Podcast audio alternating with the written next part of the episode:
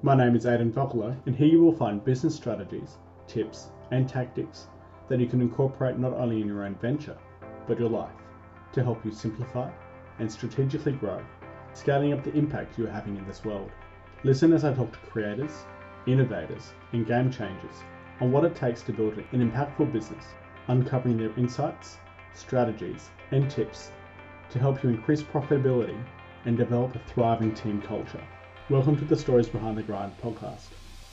Welcome back to Stories Behind the Grind with Aidan Bocolo. Today on the show, I'll talk to Bronwyn, who is the founder of Chic Life, an internationally recognized author and simplicity expert. We delve into overwhelm, the stresses of the modern world, how valuable clarity can be, and where Bronwyn's intuition developed from. Bronwyn, um, thanks so much for coming on the Stories Behind the Grind podcast. It's great to have you on yeah, it's fantastic to be here, and I cannot wait to see where our conversation takes us. Uh, so you're, you're the founder of Shell Q Life, a former Telstra Businesswoman of the Year, and you were recognised as a winner in the WA Business uh, News 40 Under 40. I was just wondering, how did you get to where you are today? Yeah, it's an interesting question. Uh, I get asked a lot. I spent almost two decades in the corporate world and spent my entire life basically running after everybody else, making sure everybody else is okay, and just pushing myself to the absolute extreme. Uh, and I went from fully functioning, award-winning executive to on the floor, unable to participate in life, unable to cope with even the basics in life, and unable to stop crying in a matter of minutes. My life completely shattered around me. I had a cancer diagnosis and a complete breakdown off the back of that and then spent two years rebuilding my life through very intense and comprehensive invasive um, therapy sessions. And those therapy sessions were with um, a grief counsellor that specialised in cancer patients, clinical psychologist, and also I explored energy medicine, you know, the alternative options as well. And then at the end of that two years, I was able to just just stand on my own two feet and you know be able to participate in the basics of life. So I needed to do another 12 months of the same sort of work off the back of that to be able to really understand who I was and what I wanted to do in life and the way that I wanted to do that. So as part of my recovery through that process, I wrote my first book, which is Keep It Super Simple. Uh, and that book really was about, you know, healing myself from the inside out and then as I wrote that book and it became published and it went out into the world, it then morphed and people wanted to work with me in different ways. And so I like to say from the back of that book, I became an accidental entrepreneur and I suddenly found myself with my own business, operating on a global scale, working with people to teach them that there's a really different way to live. Uh, and that's what I do every day now. Um, I have a very, very cool life and I get to teach people the simplest path to finding their own steps in life. And yeah, life's great and, and have loads of fun. So you mentioned you spent two years battling cancer and, and then another year setting yourself up after mm-hmm. that. I'm curious to know what got you through those those tough times. Yeah, so my battle wasn't so much with cancer. That I was really lucky um, in that they actually were able to get rid of all of the cancer in the surgery that I had. My battle was actually with the resultant breakdown that came off the back of that. So mine was really about picking up the individual pieces that I'd shattered into on the floor, having a look at each one and really deciding whether or not I needed that piece to move forward or whether or not I could thank it for its service and just let it go. And that's really, you know, one of the hardest things I've ever done.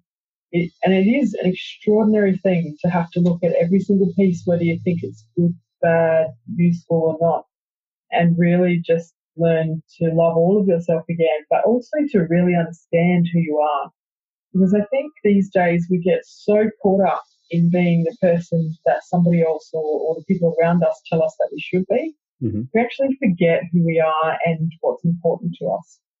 And so I did a lot of work in creating really simple exercises for myself, really simple thought processes, being able to just get myself out of that, you know, that overwhelm that we all live in and being able to just pare it back really simply um, to the basics so that I could actually just separate the emotions from the facts and use the facts to decide what my next step in life was.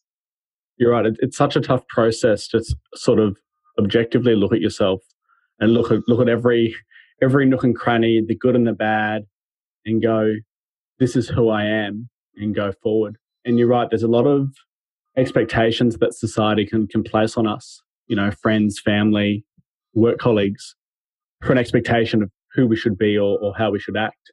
To cut all that away in a sense and go like, who am I actually? And to go yeah. forward, it, it's a forging process that a lot of people um, should do.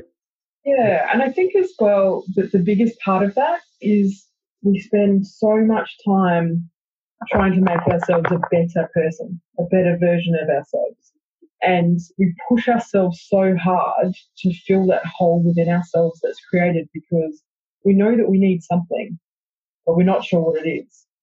But the problem with trying to make ourselves a better version of ourselves is that we only look in the places that people around us, around us have told us are appropriate. And actually, we don't need to be a better version of ourselves. We're perfect exactly as we are. What we need to do is find the whole version of ourselves. And the only way to do that is to find those pieces that you've shoved away because somebody's told you that they're not good or they're wrong or they're inappropriate or unacceptable. And we've shoved them away so we can hide them so that people will think well of us. We need to find those pieces again and we need to bring them back together and make ourselves whole and just be able to love every piece of ourselves because it's the only way that we can actually find our way forward in happiness. For those that you help through that process, what are the results that they experience after they begin to accept who they are as they are? Yeah, I think they find the process really inspiring and empowering because it allows them to understand what's important to them. And when you know what's important to you, you can create a really solid why around why you're doing things. So I think as part of losing sight of who we are, we also lose sight of what we're doing and more importantly, why we're doing it. And so when you actually stop and pare things back and actually go through the process of understanding who you are, you can suddenly find the things in life that are more aligned to who you are and the things in life that make it so much easier for you to just take every step. And I think when you do that, life is much simpler. You, you cut a lot of the noise out that goes on. You get overwhelmed a lot less. The result of all of that is that you're less stressed, you're less overwhelmed, you sleep better. And when you do those things, you tend to actually have a much healthier lifestyle. Uh, and when you do that, it's everything's just simpler. Mm or make a mention on when you get clearer with who you are and why you're here, it's inevitable that you, you start to cut away the things that don't grow you. I guess it can be daunting in a sense.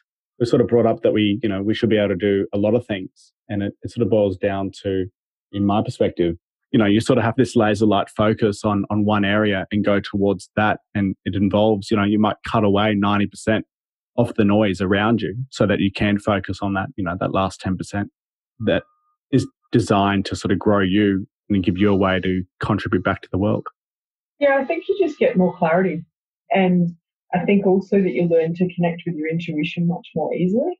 And your intuition will guide you. You'll get a very quick yes or no answer as to whether or not, you know, what's in front of you is actually relevant to you. And when you learn to trust that intuition and just sort of, you know, ebb and flow with it, 90% falls away naturally because the yes takes you straight away to the 10%. And I think that that just makes it easier for you to know which direction to head. Because when you have the clarity and you have that sort of really clear understanding and vision of what's important in your life and how you can actually move towards that, taking a step and making a decision to try something differently um, live a little bit differently, suddenly, you know, it doesn't become the crisis that it seems. Mm, and so true.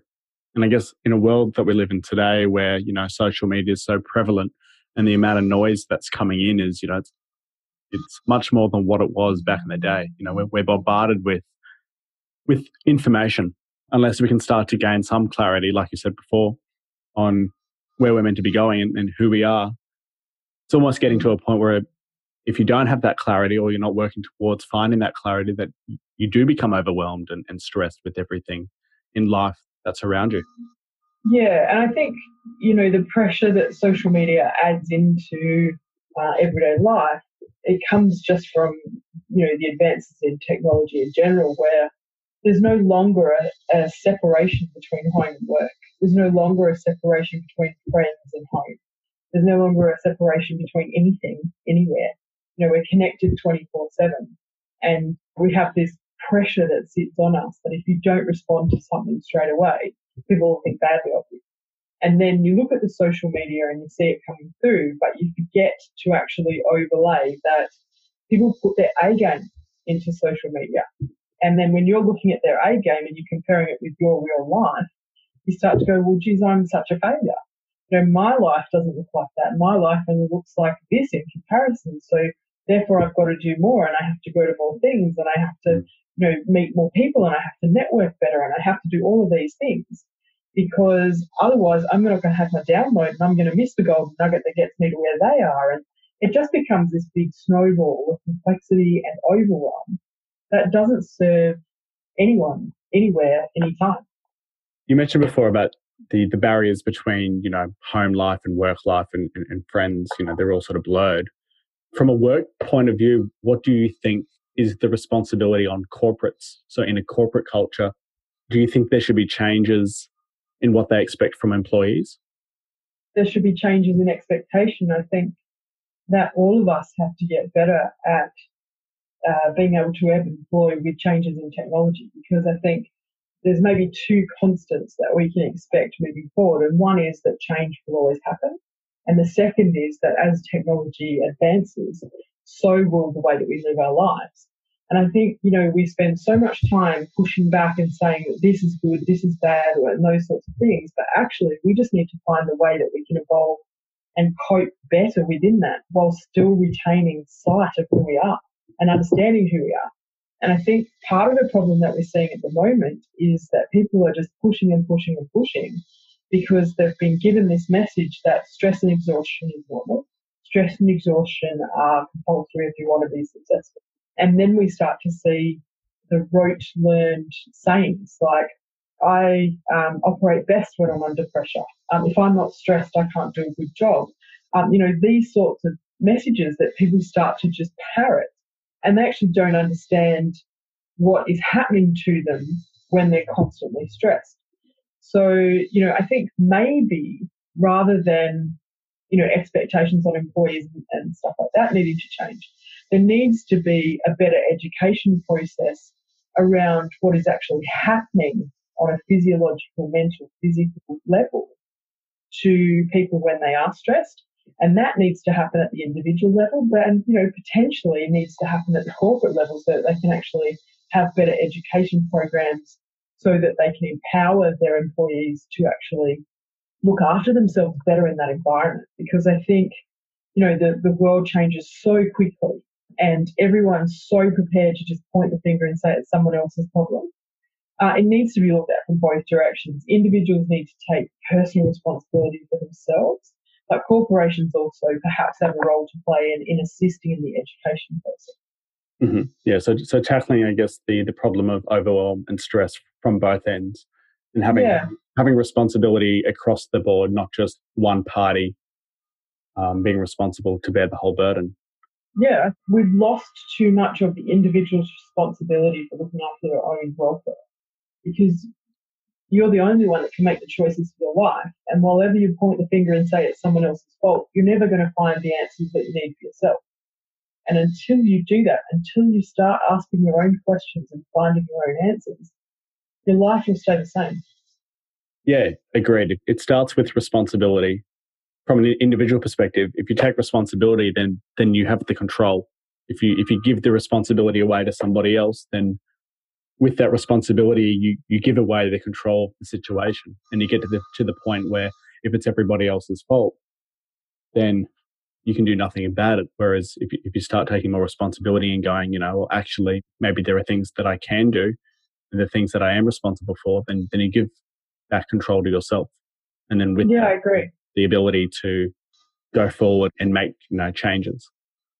Yeah, but I think also when you actually take that responsibility back yourself, you make sure that you're getting what you need. Whenever you actually put that responsibility outside yourself and hand it over to somebody else, all you can rely on is their ability to actually assess what it is you need. And the two won't necessarily meet because, you know, you've got different filters, you've got different backgrounds, you've got different conditioning. And what somebody else thinks you need and what you actually need could be poles apart. If you give that responsibility to somebody else, they could be handing you something that is completely detrimental to your well-being. Mm, agreed. Without over communicating what you want, and sometimes it can be difficult to articulate what you actually want.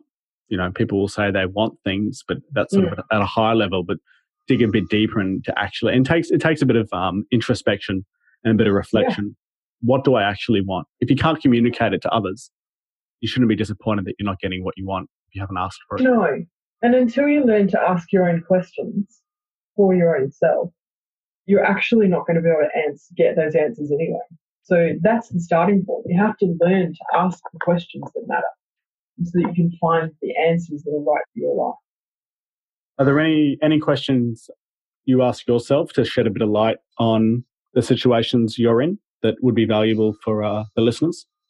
Yes. So, for example, anytime anybody ever says something to me like, "Oh my God, you have to do this," or "You have to go here," or "You have to try that," the first thing I do is ask myself, "Is this right for me?" And I will immediately get a yes or a no answer in my head.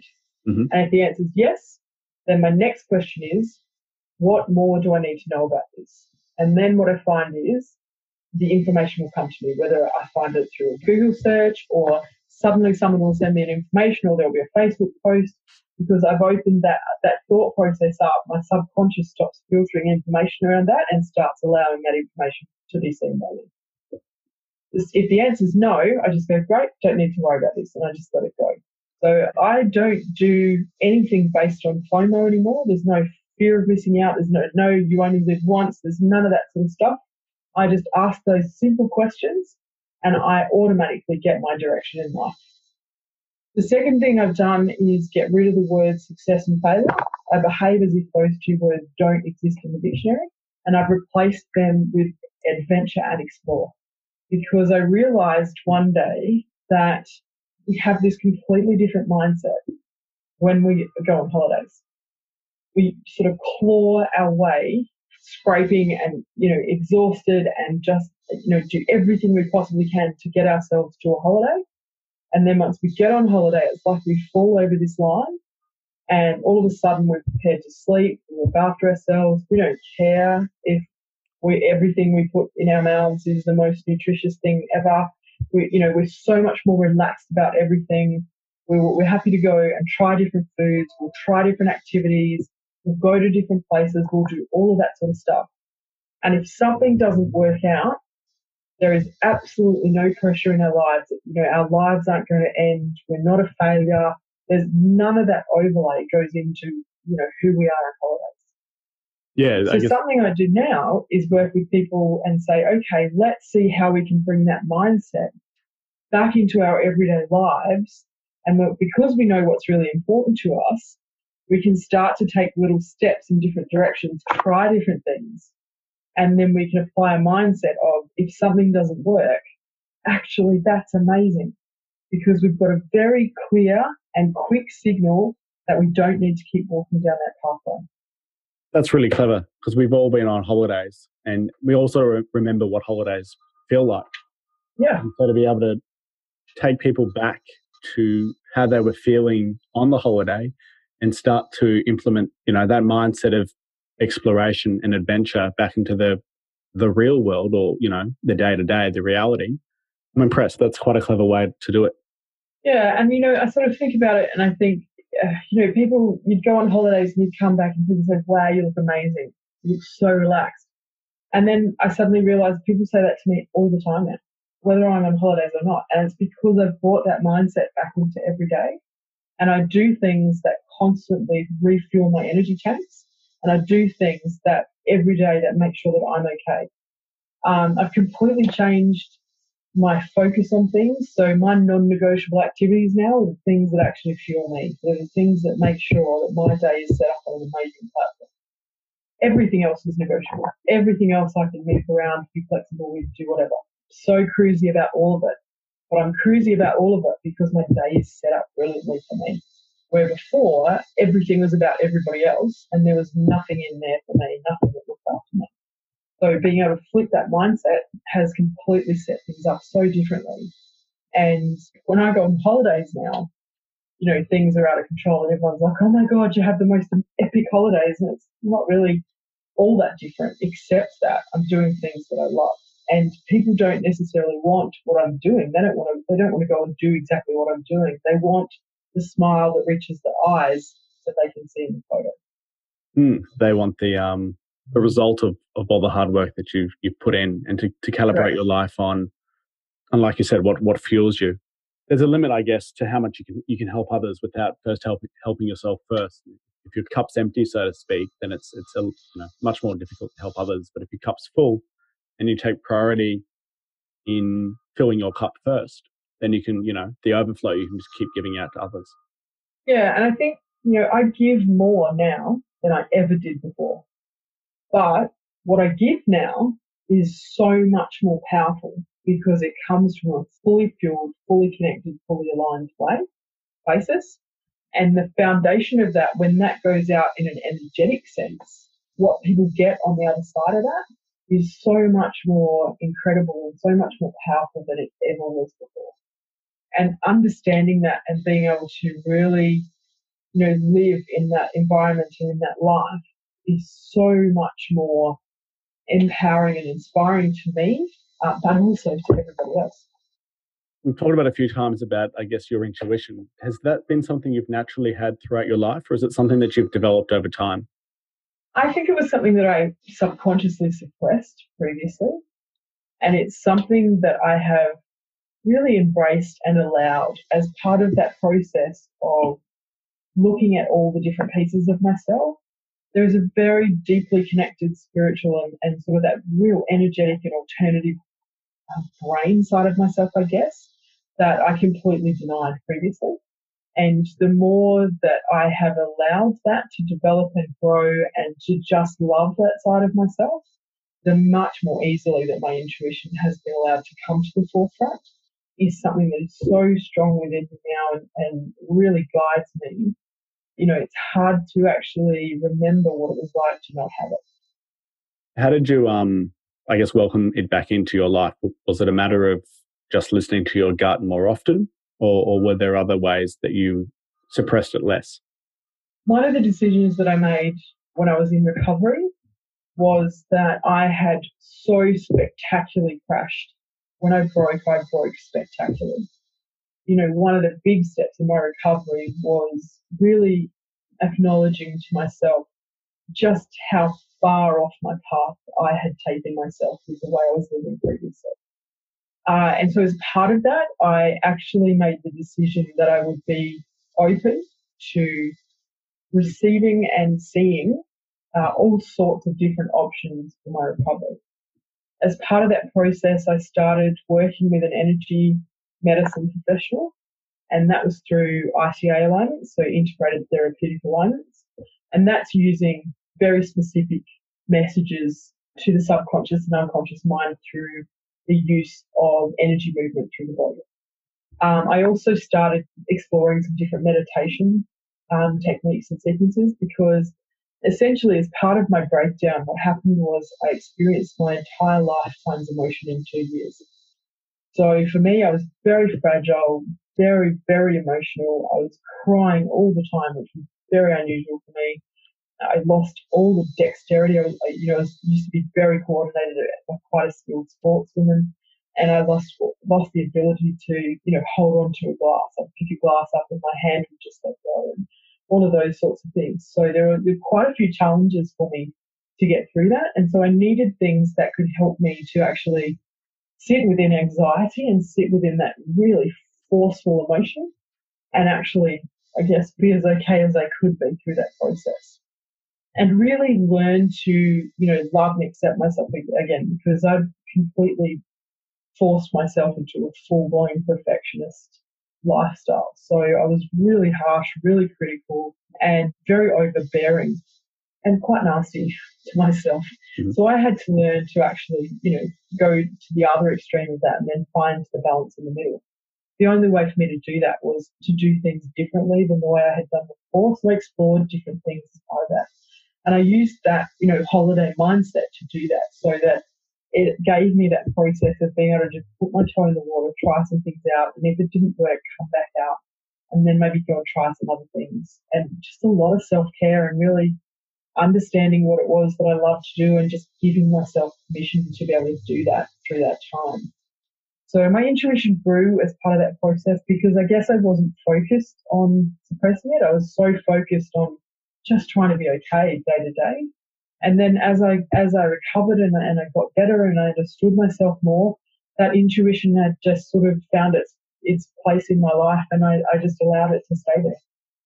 Wonderful that it's um how it sort of came about. Yeah, beautiful really. Yeah, yeah, it's um fascinating. Bronwyn, you've just released a, a new book called The Economy of Enough. Yeah. Can you tell the audience what that is about? Yeah, so the economy of enough really was my struggle that underpinned the perfectionism was a battle with not being good enough. And it didn't matter what it was, it didn't matter what aspect of my life, I found a way to make myself not good enough. And the process that I went through to recover was, you know, the hardest thing I have ever done in my life. And when you're in the bottom of that black pit, that is the absolute bottom of the breakdown, you're faced with a choice. And it really showed me the simplicity of life. You know, my choice was to live or to die. It really was that simple. There was nothing else in that moment, just that one question.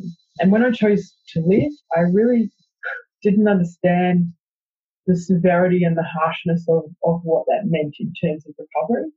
And because I've been there and because I went through that, I really just wanted to make sure that whatever I did next could really help other people not have to go there.